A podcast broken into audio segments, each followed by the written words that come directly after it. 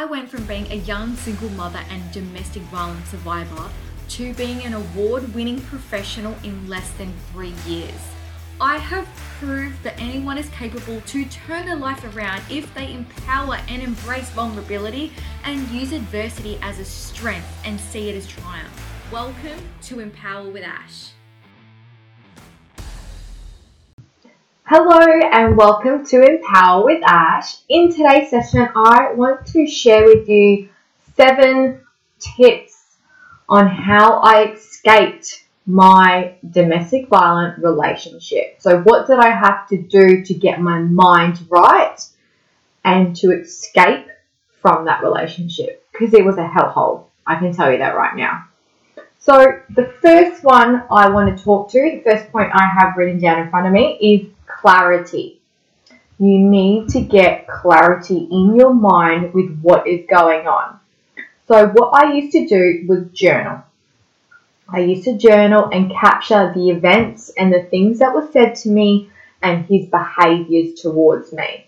But I had to do that at work. I couldn't journal at home or on my phone or on my laptop because he was tapped into the electronic devices. I could see everything I was doing, and I also couldn't, you know, write or journal at home because he would go through the journals as well. So the only safe place I had was work. So I used to capture that and then a few days later, I used to review it and study that situation, the things he said to me, and the behaviors. And that made me gain a lot of clarity because I would go, hmm, I didn't say that. I didn't do that. So he's playing with my mind somehow to make me think that I did that. So I started seeing everything so clearly. And once you get in that clear picture in your mind, you can start making better decisions and really assess and understand how they are treating you, things that they say to get into your mind, and his patterns of behaviors as well. So that I could read him better than he could read me, and he didn't even know it. Number two is don't change your behavior. I had to make sure that I stayed doing what I was doing. I didn't change, you know, my routines or my behaviors and things that I said, body language or anything like that. I needed to make sure that he couldn't pick up that I was gaining clarity or that I was trying to escape the relationship. Because if he got one sniff of that, I could have been in a lot of trouble with that or three steps behind because he caught on to what I was doing. So, number two, don't change your behaviors. And this is just my personal opinion on what I did to get out. This may not be right for you. I want to make that clear as well. I should have said that at the start. I'm not an expert at this stuff. I'm just sharing with you what I did to get my mind right to get out of this relationship. Number three is you have to remember why you're breaking up with them and why you're trying to escape because they're very good, especially narcissists, if you're dating one, like I was, they're very good at manipulating you and negotiating and begging and the guilt trips and all of that stuff. So I had to document in my journal at work as well why I was breaking up with this person. So if they try to hijack my mind or used to try play on my little heartstrings and say, oh, I will you know, commit suicide if you leave me and all this sort of stuff, I needed to remember, no, I need to get out because this is the best thing for myself and for my son because we don't deserve this. Number four is you need to save money and start building a plan to escape. But with that, you need to be prepared to change your life. And that's what I did.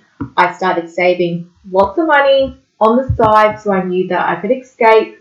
I stopped spending money as much on like makeup and clothes and stuff, not too extreme where he would notice that I wasn't doing anything at all. Didn't change my behaviors, but I just reduced it or got cheaper items so he couldn't see the difference or notice the difference. So saving and then my plan.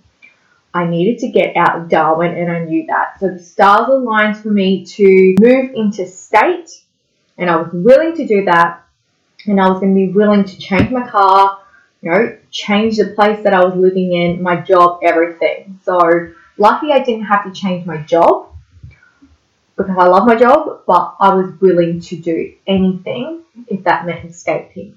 And I think it would be a little naive if I thought I didn't need to change anything.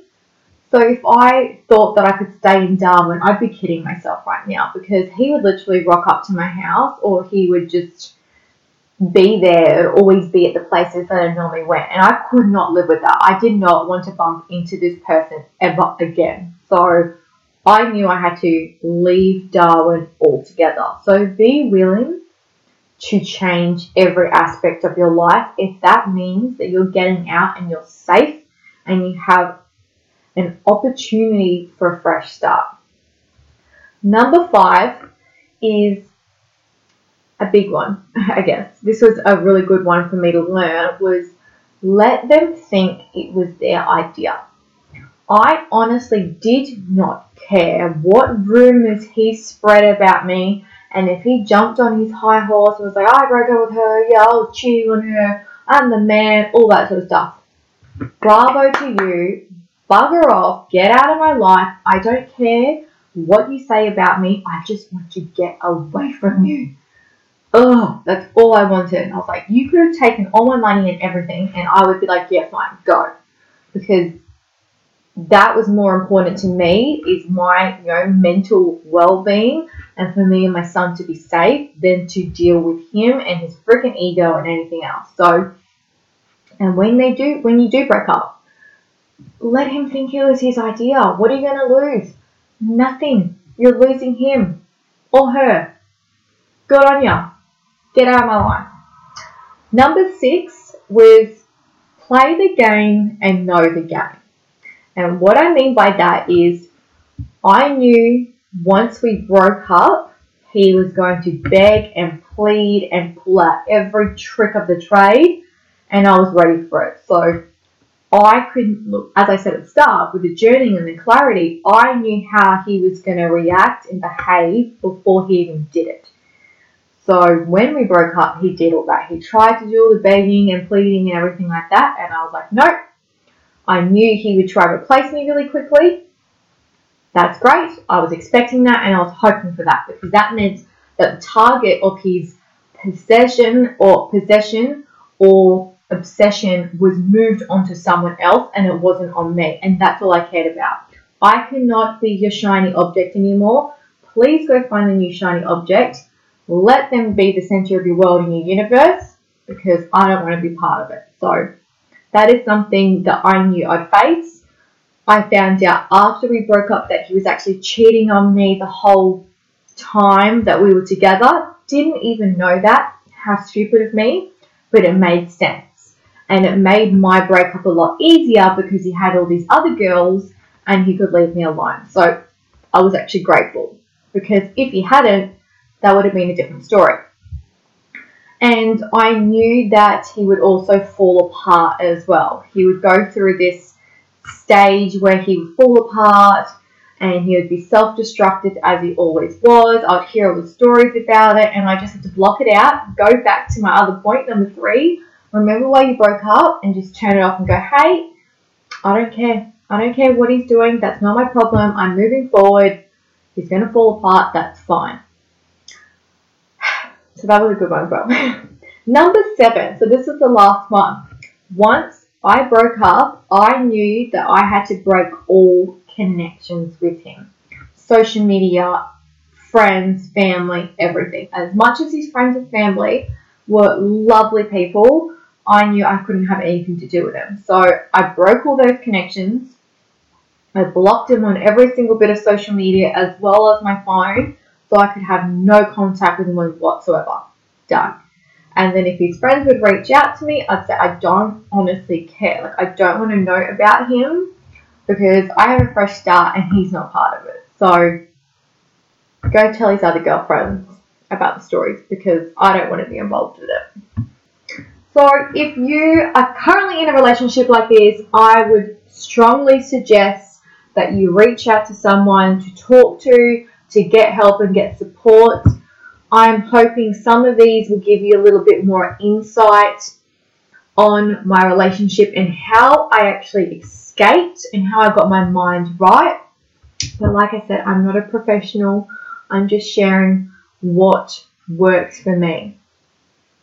And a little bit of a bonus that I forgot to add on at this start was many people ask me why I didn't break up with him in Darwin and I had to wait until we were in Brisbane for us to finally make that escape. And the reason is when it comes back to number six, know the game, play the game, I knew that he could not last in Brisbane.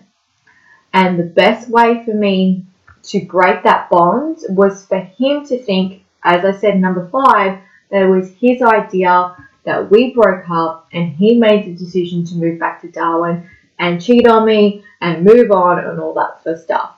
I knew that's how he was going to behave. So I let it happen and I played the waiting game because it was safer for me than making an abrupt and rapid breakup because that would have caused more impact to me from him, I reckon, than the slow burn of death as well. But thank you so much for listening, and I hope that it's empowered you to make a difference in your life.